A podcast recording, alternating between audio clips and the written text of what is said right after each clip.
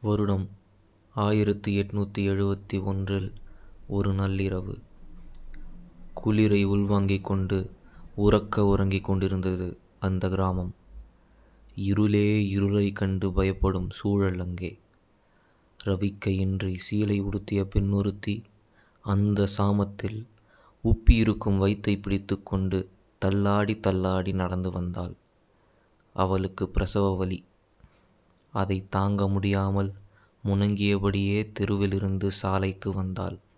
முழுதாய் பத்து நிமிடங்கள் கடந்து செல்ல தூரத்தில் மாட்டு வண்டிக்காரன் ஒருவன் வரும் சத்தம் கேட்டது. வழியையும் மறந்து அந்த திசை நோக்க மெல்ல மெல்ல அவளை நெருங்கியது மாட்டு வண்டி. அதை ஓட்டி வந்தவன் ஆஜானுபாகுவாக காட்சியளித்தான். தலைப்பாகை அகண்ட தோள்கள் காது வரை மீசை ராட்சசனைப் போல் காட்சியளித்தான். ஆனால் அவன் கண்களில் மட்டும் ஒரு கலக்கம் மது மயக்கம். வண்டியை மறித்தவள் அண்ணே பஞ்சந்தீக்க ஊர் ஆம்பளைங்க எல்லாரையும் ஓரி வந்து சீமைக்கு ஓட்டிட்டு போயிருக்கான். ஒத்தாசைக்கு பொம்பளைங்களையும் போயிட்டாங்க. என் புருஷன் மண்ணாகி முப்பது நாள் ஆச்சு கிளவியும் செத்துப்போச்சு. ஊரும் என்னை அம்போன்னு விட்டுடுச்சுண்ணே.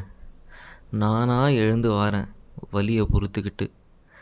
கிழக்கால ஒன்னே முக்கால் மைலில் வாசலில் தேக்கு நிற்கிற குடிசையில் என்னை விட்டுருங்கண்ணே.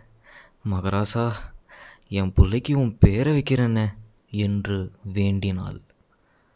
எல்லாத்தையும் காதில் வாங்கின வண்டிக்காரன் ஏறு என்றான் ஒற்றை வார்த்தையில். கையெடுத்து கும்பிட்ட அவள் வண்டியில் ஏறியதும் காளைகள் சிலிர்த்து கொண்டு நடக்க ஆரம்பித்தன. சற்று தூரம் செல்லும்போதே மாடுகள் நேராக போகாமல் அங்குமிங்குமாய் அசைந்து அசைந்து செல்வதை அந்த வழியிலும் அவள் உணர்ந்தாள். வண்டிக்காரன் சாராயம் குடித்துவிட்டு வண்டியை ஓட்டுகிறான் என்பதை அவள் தெரிந்து கொண்டாள். மனதுக்குள் பக்கென்று இருந்தாலும் அண்ணே வலிக்குதுன்னே சீக்கிரம் போனே அண்ணே வலிக்குதுண்ணே சீக்கிரம் போனே என்று விரட்டி கொண்டே இருந்தாள். சிறிது நேரம் கழித்து ஆற்றங்கரையோரம் சென்ற வண்டி நடு வழியில் நின்றது. ராட்சசன் அப்படியே தன்னிலை மறந்து சாய்ந்து விட்டான். சரியாக மூன்று மணி நேரம் கழித்து வண்டிக்காரனின் கண்கள் மெல்ல திறந்தன. போதை சற்று தெளிந்திருந்தது. சுதாரித்தவன். ஒரு கர்ப்பிணியை வண்டியில் ஏற்றினோமே என்று அதிர்ந்தவனாய் திரும்பி பார்த்தான். அவனது முகம் வெளிரியது கண்கள் அதிர்ச்சியின் உச்சிக்கு சென்றன. வண்டி முழுவதும் இரத்தக் களரி தாயும் பிஞ்சும் இரத்தத்திற்கும் பனிக்குடத்திற்கும் மத்தியில் இறந்து கிடந்தனர்.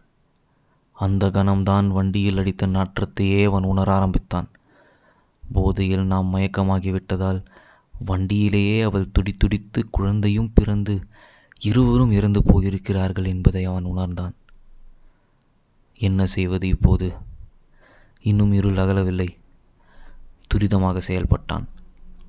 இரண்டு உடல்களையும் கோணிப்பையில் போட்டு இறுக கட்டி ஆற்றங்கரையோரம் புதைக்க முடிவு செய்தான். ஆற்றங்கரையோரம் உள்ள மணலில் குழி தோண்டி புதைத்தான். அதுவும் தன் முழு பலம் கொண்டு ஆழமாக குழி வெட்டி அதில் இருவரையும் புதைத்தான். பின் வண்டியை ஆற்றுக்கு கொண்டு சென்று சுத்தமாக கழுவி துடைத்து எடுத்தான். வண்டி சுத்தமானது. இனியும் இங்கிருக்கக்கூடாது என முடிவெடுத்தான். வண்டியை சாலைக்கு ஓட்டினான். ஆற்றங்கரையிலிருந்து வண்டி சாலைக்கு வந்தவுடன் அவர்கள் புதைத்த இடத்தை கடைசியாக ஒருமுறை திரும்பி பார்த்தான். பார்த்துவிட்டு மாடுகளை விளாச பின்னால் இருந்து அந்த குரல் கேட்டது.